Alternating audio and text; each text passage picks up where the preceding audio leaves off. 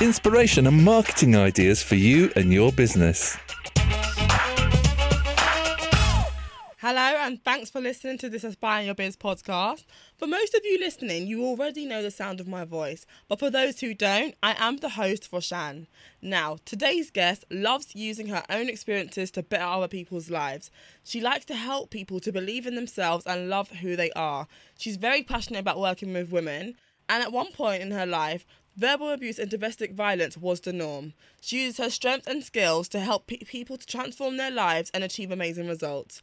This is Steffie Martin. Hi, Steffie. Hi, and thank you so much for having me and for this lovely introduction. Oh, it's all right. No worries. How are you today? I'm very good. I'm very excited that we got to do the podcast today. So, yeah, I'm very pleased. That's good. So, Steffie, I want you to share with us today your story, if that's all right. And I think that will make people really understand why you do what you do. Yes, absolutely. I I grew up in Romania and my parents had me when I was really young. They had me my mom was 19 and a half when she had me. And I think they they must have got married way too early because my dad was definitely not ready for a marriage. So growing up, I saw a lot of domestic violence. I saw a lot of verbal abuse. I heard a lot of swearing and a lot of stuff that kids shouldn't really shouldn't really be exposed to because that leaves such a powerful mark on us. And we grow up and then we have all sorts of issues. And unless we deal with them and we realize where they started, we're going to have them forever. So, yeah, growing up, I've seen problems with money, and that made me, as a person, made me not want to ask even for money to go on a school trip when I was a kid, up to about the age of, I think my parents had quite serious problems until I was about 11 or 12. And that's when my mom got pregnant with my sister. So there's a very big gap between the two of us. And I think that's the point where my dad stopped. Well, that's definitely the point where he stopped being uh, physically abusive. And then he started just seeing stuff. He just he just changed. I think having a new baby in the house that made a very big difference. And we had a lot of family coming to visit and they would say they, they would just like it just changed the atmosphere. Just having a bubbly baby around that just changed everything. Since then obviously it got better. But up to up to that point i remember so many stories about things that left such an impact on me. For example one of them was when my dad came home and he i don't know they started arguing and i was only maybe six or seven. And he locked himself with mom in one of the bedrooms and he would hit her and she wouldn't want to make any noise because she didn't want the neighbors to hear anything. And i was on the other side of the door screaming my head off telling her telling him to leave her alone and open the door and he wouldn't open the door until he was done so yeah th- things like that made me want to do what i'm doing now and I really, really like it makes my hair stand up when I see domestic violence, when I hear people be abusive to to other people. And most most of it, I know a lot of men get abused, but we see mostly this happening to women. And this this is very very close to my heart, and that's why I started coaching women. And um, I want to do. I've had a meeting with the with a form tutor at my sister's school because I want to do talks in schools as well to educate the kids on what abuse actually is because I have the, the impression that these days people consider abuse only something very, very, very, how should I put this, very serious. Like they would only consider abuse if someone hits you. And that is not the case. Like abuse starts a lot earlier. Like hitting someone is the last, the last resort of abuse, if that makes sense. So that's what I'm doing. I'm really I'm really, really passionate about it. I'm also a bit scared at the same time because having tackling such a subject is it's a tough matter. It's not easy. You have to have a lot of courage. You have to be very confident in order to go out there and start talking about these things because they seem to be brushed under the carpet quite a bit. But I've got a lot of support. Everyone around me who knows what I'm doing and who who's known me for a while they're very supportive and they're very nice and they encourage me to keep going forward. And obviously, they remind me that what I'm doing, you know, is amazing. Which sometimes feels like, oh my God, what did I let myself into? But you know what? When you have a passion, you have to you have to go through with it, and it's it's what makes me do what I'm doing. Otherwise, I would just have a normal job and go to work, come back home, have a life that my mom had, and that's about it. Um, and the other thing that I wanted to point out was that my mom, at some point in her relationship with my dad, she started doing business. She started doing trading between the neighboring countries that are next to Romania. And she, I could see in her like a strong woman. I could see that she had the drive. I could see that she didn't need my dad at any point. If she wanted to make her own life better by herself, she could do that. But because of all that psychological abuse, all of the things that my dad told her almost every day for all of those years, they just they almost made her feel like she can't survive without him.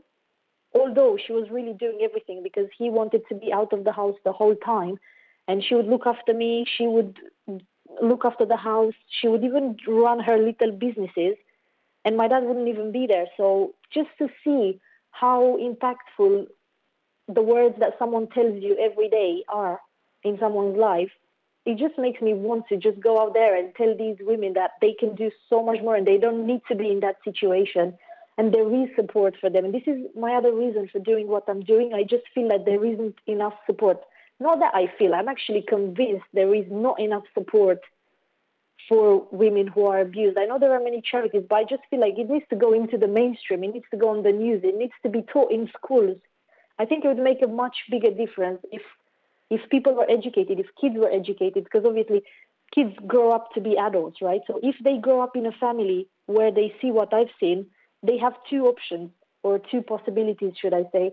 One of them is to do exactly what they've seen the parents doing, and the other one is to be like me, where I went the complete opposite and I didn't stay at any point in a bad relationship. As soon as I felt like there's a sense of abuse, I would just get myself out of there and I put my foot down when people tried anything like that with me. So I'm lucky and I'm blessed, and I I feel really grateful for for being this way and for instead of following in the same footsteps, for having the courage to stand out and to say no, this is not how I want it to be. This is not normal. This shouldn't happen this way, and not settle for that kind of stuff.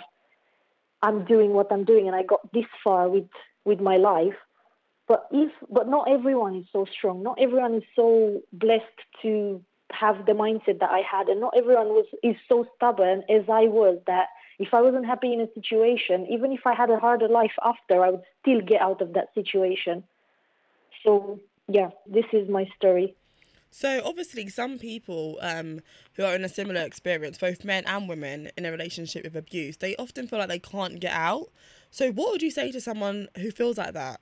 What I would say to them is take a piece of paper, put down on this paper what is what what what would make you stay in the relationship and put uh, put on the other side what makes you want to get out of the relationship and really have a, a look at that list acknowledge the situation for what it is. I really want people to not feel hard on themselves in that case because that would be another reason for them to stay there because they feel like, well, I've been here all this time. Why would I even bother to get out? Like, what's different out there? But when when you put it down on paper and you see, why do I want to get out of here? Because he's hitting me, because he's swearing at me, because he makes me feel like I have no value, and da da da. And then you see, what's the reason for me to stay here?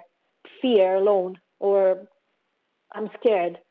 You can you can always work on that. When once you make a decision that you want to change something and you voice that decision i think that is the the first step.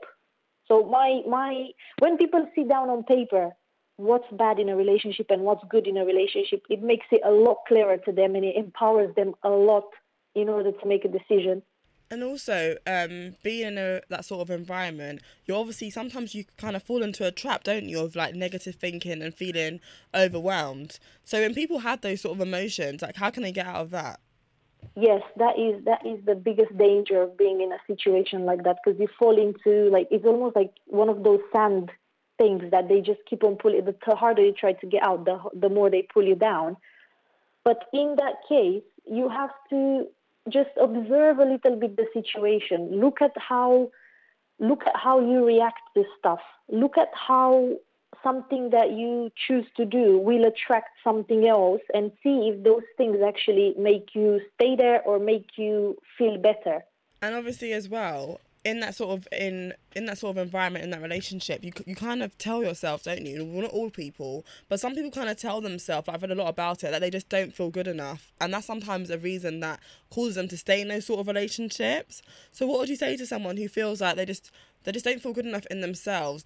Yes if someone thinks that they're not good enough i would just ask them to really pay attention to is it really that they're not good enough or did they achieve a lot of things in their life, but they've been made to feel that way because someone has been drumming into their head that they're nothing without them or they're not good enough or what would they do?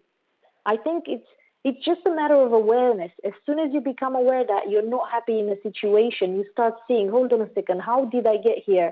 What happened along the way that made me feel this way? And I would really ask them questions about how how I would ask them actually to ask themselves. I'd probably just give them a few suggestions or of questions they should ask themselves as to to really discover if they really are not good at something or if they are, but they were made by other people to feel that way.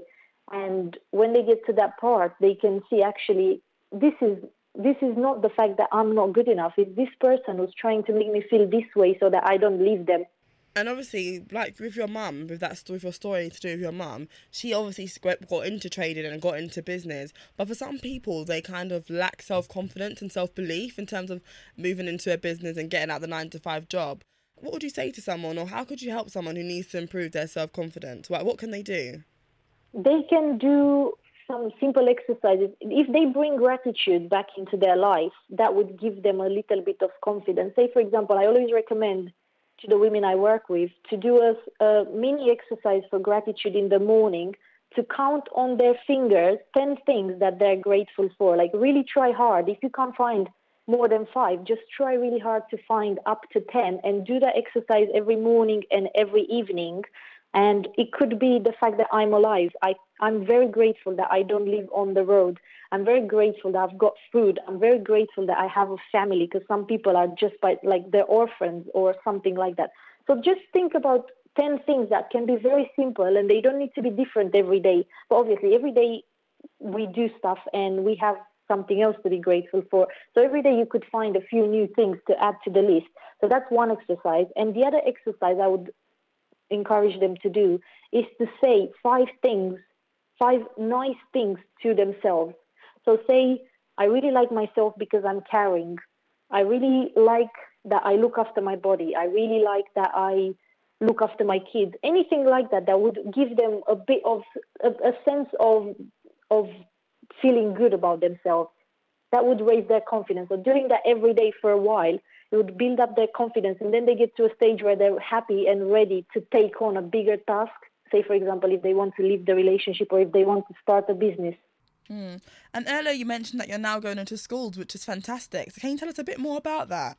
Yes, I had the meeting with the year with the head of year 12. What I want to do is create a series of talks where I I talk about communication, about approach, and about what abuse actually means. And I want the kids to understand that how they behave could could could encourage someone to abuse them and how they can stand up for themselves and how their communication affects sometimes what happens to them. I think the kids in the kids these days, and I think everyone needs to learn some different things in school. And in school they teach you maths and English and whatever, whatever, but that actually doesn't prepare you for how to be a good good human, how to actually deal with the situation when that situation comes. Because when these things happen, you don't solve them with maths or with English or with geography. So that's that's what I that's one thing I'm gonna really go for, and that is educating in schools about behavior, about attitude, about the choice of a reaction that we have to a situation. My sister says that year eight in the school are like the rudest girls. It's a girls' school, by the way. They're rude. They're rude to the teachers. They're violent. They get in fights these kids have seen these things somewhere. They don't just see them on television and they pick them up. They must have seen it in their family. They must have seen it in their neighborhood. And I'd really love to show them that that's not the solution to whatever they think is the problem. Hmm, that sounds fantastic. So good luck with that. But just now, you actually um, mentioned the correlation between the young girls understanding that what they do can sometimes lead them into a relationship where there is abuse. So, what do you think about communication then, and how it can influence a relationship? Yes. say, say for example, young girls or women get into a new relationship, and the partner they meet up, and the partner says something offensive to them, says oh, why did it, why did you wear this top? You don't look good in this top. And because they want to to to please the partner, or they want to, they've just been waiting for a relationship, and this is the first relationship that came around. They'd probably say, oh, uh, okay, I'm not going to wear this top again. At that point, they give the upper hand to the partner. So one, when he sees that they actually don't stop, stand up for themselves and they don't say, you know what, this is this is my top and I like to wear what I like to wear. So if you have a problem with my top, I'm really sorry for you, but that doesn't mean I'm not going to wear this top again because I really like this top. So when they don't put their foot down and they don't set basically the record straight, they give them the chance to come and say something a little bit more offensive next time. So when they start doing stuff like that, it's almost like you feel like you have to catch up with so much that you won't, you probably won't stand up for yourself for a long time until it gets too bad. Yeah. So when it comes to communication, be clear. If someone says something to you that you don't like, I'm not saying be rude to them or be aggressive towards them, but ask them, I'm sorry, I didn't quite understand what you meant when you said this. Can you please help me understand? Because I'm sure you didn't mean something bad, and I'd really love to, to understand what you mean. You can you can communicate with people and and get what you want from them or because sometimes it could be a misunderstanding. Sometimes someone could say something that they don't actually mean it to be bad or to be having a negative impact on the other person. But because we didn't ask the question to clarify and say for example we were in a rush we didn't pay enough attention or they didn't express exactly what they wanted to say we could get to a to a situation where there's an argument. But if you ask for clarification and if you say whatever there is whatever the conversation was, whatever the situation was, if you just ask to to to get a clearer picture of that, then that is a much better way. And if there is something that you are not happy about and you don't know how to bring that into the conversation, I always advise people to say to the other person, I'd like to share something with you. I'm not too sure why I'm feeling this way, but I'm a little bit I'm a little bit concerned about this situation and then tell them what the situation is. Because you know when you when you when someone pushes you you kind of go towards them. But when someone is pulling you you tend to go back. So when we when we make that as neutral as possible then there's a very small chance of uh, ending in an argument. So i think to make communication effective you have to come from a very humble understanding and friendly place and what's one thing you know now that you wish your younger self knew? Oh my God, I would so, I would, I would have loved to to know that everything is going to be okay. Like there's there's no need to worry so much about things because they will work out. Yeah, I think that's a really important one actually because we all, especially growing up, the littlest things can really like throw off our whole week or a whole day. But then as you get older, you kind of appreciate that some things you kind of just need to to just leave. Yes, absolutely. And the very last question Do you have a recommended reading for anyone listening today? Yes, I would like to recommend reading uh, Dale Carnegie, How to Win Friends and Influence People. That is a very good book when it comes to communication. Um, the other book that i would recommend to everyone is a book that makes you very humble. It's written by Viktor Frankl and it's called Man's Search for Meaning. And he's been in the concentration camp in Poland and he survived. He was there for three years, and he was one of the few who survived. So when you read that book, it's going to change the perspective that you have on life and everything, really. So, Steffie, how can people get in touch with you? People can find me online on my website. It's www.steffimartin.com. They can find me on Facebook, Steffie Martin. Um, they can find me on LinkedIn, Steffie Martin, and they can find me on Twitter, Steffie M Coach, and on Instagram, Steffie Martin Coach. Well, thanks for joining us on today's show, Steffie. It's been really insightful. Oh, thank you so much for having me. I'm really pleased. Connect with us on Facebook at Inspire Your Biz to subscribe to marketing and business tips.